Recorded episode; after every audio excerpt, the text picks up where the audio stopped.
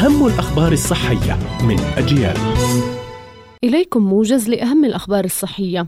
مؤسسة حمد الطبية في قطر تقول إن كثيرا من الناس ينامون بشكل متكرر وغير منتظم خلال شهر رمضان وذلك بسبب طبيعة الشهر الكريم والعبادات الدينية والعادات الاجتماعية المحفزة على السهر.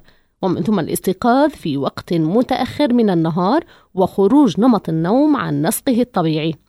وبينت المؤسسة أن هذا السلوك يرفع نسبة الإصابة باضطرابات الساعة الحيوية كمتلازمة تأخر مرحلة النوم واختلال أوقات النوم والاستيقاظ ليلا بدلا من النهار.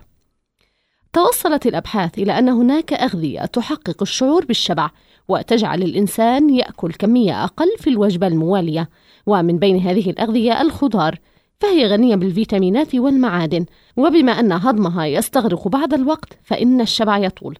كما أن المكسرات كالجوز واللوز التي تضم نسبة مهمة من البروتينات وتؤثر بشكل ملحوظ على شهية الفرد إلى الطعام.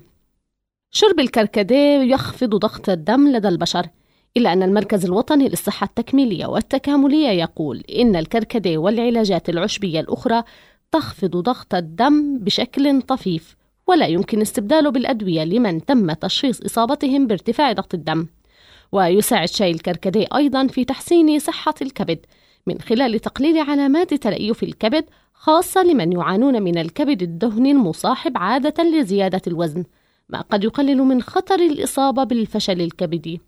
كانت هذه أهم الأخبار الصحية قرأتها روزانا طه. إلى اللقاء.